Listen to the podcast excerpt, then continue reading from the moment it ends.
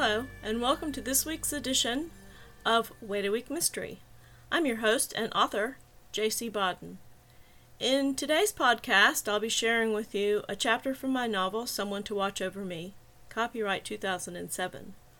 This book is the first in the Devlin O'Quinn mystery series. It tells the story of Devlin's daughter, Jenny, who has taken a job on campus as a dorm resident advisor while she works on her graduate degree. If you like what you hear and can't wait a week for the next installment, Someone to Watch Over Me, as well as the other three books in the Devlin O'Quinn series, is available in both Kindle and paperback format from Amazon. You can check out my website, jcbodden.com. That's J C B O D D E N.com for more information and the link to my Amazon page. Now I won't make you wait any longer. Here we go with episode 104 Someone to Watch Over Me, Chapter 4 Sometimes I Feel Like a Motherless Child. Jenny's Story. The next morning, in what was becoming an irritating habit, I overslept again. My laundry was still in the basket, unfolded where I had dumped it from the dryer before falling into bed. I hurried to class and afterwards to the lab to set up new experiments. The lab door opened and closed quietly, I was vaguely aware of the sound as I sat hunched over the microscope, my back and bottom aching from the uncomfortable stool. I turned to see who had entered, but no one was there. The lab was divided down the center by a long counter with shelves above it, blocking the view to the other side. My eyes blurred from the sudden shift in focus. Jansen? Dr. Woodruff? I called, thinking one of them must have come in and stepped into the prep room on the other side of the counter. When there was no reply, I assumed that someone had mistakenly opened the door and then let it close again. I stood and stretched, trying to work out the kinks in my back. It was time to go anyway, and I gathered my stuff slides, take out drink, backpack and headed to the prep room to stash the slides back in the fridge. As I stepped around the corner, my foot touched something stretched across the floor in front of the sink. I looked down and squeaked. I'd stepped on a leg. God! Several things happened nearly at once in rapid succession. I dropped my drink and it splattered across the floor. I clutched the slides in my other hand to my chest, ruining them and staining my shirt. The legs, the one that I had stepped on and its mate, jerked, and the body they were attached to, which until this moment had been lying under the sink, tried to sit up quickly. There was a rather loud thud, followed by a muffled curse, as the head attached to the body cracked against the inside of the sink cabinet. God, I said again, now embarrassed instead of shocked. Are you okay? What are you doing? I bent down for a closer look. The man was still lying halfway under the sink, propped on one elbow, rubbing his head. I couldn't see his face, but I recognized the tan work shirt of the University Maintenance Department. Are you okay? The work shirt still didn't come out. I'm really sorry. I didn't know you were there. There was more more head rubbing, accompanied by still more mumbling. Damn was about all I caught. Suddenly, with a violent twist, he worked his way out of the cabinet and sat on the floor. It was Joe. Deaf Joe. Obviously, he had never heard me call out when he came in the room. Oh, hey, sorry about that. Um, my fault. He pushed off the floor, dabbing his head with a rag from his pocket. Let me get you some ice for that. Mortified, I went to the counter by the fridge and put my materials down, searching for a towel. I'm okay, don't worry.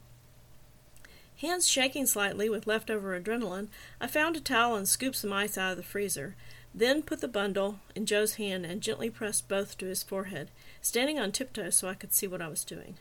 I don't see any bleeding. I'm okay. He smiled slowly, the lines increasing creases of his face arranging themselves into a look of sublime sweetness, and I realized, much later, that I had actually gasped. He smelled faintly of soap and grease, and I was frozen, lost in his stunning blue eyes. I'm not sure how long I stood there, but it was not until a trickle of melted ice water slipped down the underside of my arm that I jerked my hands away and backed up, my cheeks heating as I turned and fumbled for the paper towels on the counter. First I dabbed my shirt where the stain had already begun to set, then knelt to mop up my spilled drink. Let me do that. I stood and grabbed more towels as he swiped deftly at the mess on the floor, trying desperately to think of something to say to cover my embarrassment. You know my Aunt Tilly and Uncle Mickey. There was no answer, just a determined cleaning of the spilled drink. Suddenly I realized why he hadn't spoken, and I bent down to catch his eye and repeat, You know my Aunt Tilly and Uncle Mil- Mickey. Now he paused in mid swipe, sitting back on his heels and taking the extra paper towels I was holding. Mama Tilly's the only real mother I ever knew. There was something about his tone, so full of tenderness and yearning, that made my throat close with unexpected emotion. Me too. I thought I had whispered it, that he wouldn't hear it. I forgot that he didn't need to hear it, wouldn't hear it anyway. He read my lips. I know. His eyes were solemn, his voice as soft as a caress. Embarrassed all over again, I grabbed the soggy paper towels and tossed them in the garbage. Joe hesitated and then looked away. He seemed about to say something else, but instead picked up his wrench and slid back under the sink. I leaned over and tapped his knee. My heart skipped a beat as those cobalt blue eyes lasered onto my face again.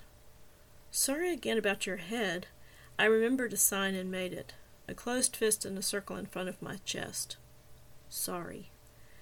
Joe's face broke into another slow grin. I'm pretty hard headed. His fl- fingers flashed. Okay. I gathered the worthless slides and tossed them in the trash. Another thought occurred to me. Joe? I peered back under the sink. He craned his neck to look at me from his awkward position. You say something? Did you come by the dorm last night? Joe glanced to where water was dripping on his arm, then squinted back at me. No. Why? Someone was looking for me. I shrugged, not sure how to interpret the sharp tone of his voice, the sudden frown. Well, see you around. All the way back to the dorm, I thought about that last look on Joe's face. It seemed somewhere between anger and fear, but I didn't know which, and I didn't know why. Joe's story.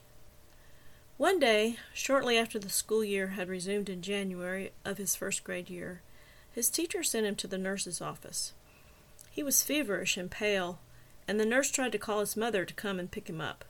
His mother, however, was nowhere to be found, and the youngster spent the rest of the afternoon dozing in and out of sleep on the cot in the office.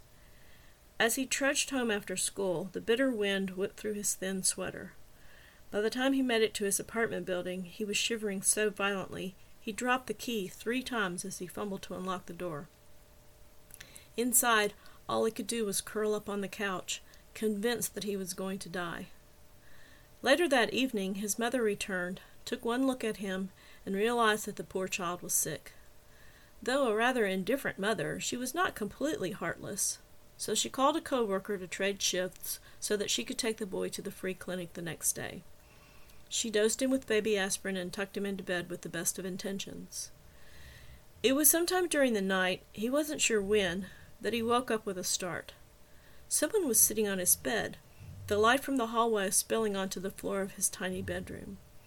He stayed very still, unsure at first if he was actually awake. After a moment or two, he smelled the familiar and oddly comforting stench of liquor, and he realized that it was his mother. As he lay there, his eyes became adjusted to the play of light and shadows across her face, and he saw that she seemed to be talking to him. It was the oddest thing. Her lips were moving, but there was absolutely no sound. He stared at her harder, feeling his eyes getting bigger in the darkness as he tried to see. Still, as far as he could tell, she made no sound. All he could hear was a high pitched ringing that seemed to be coming from inside his head.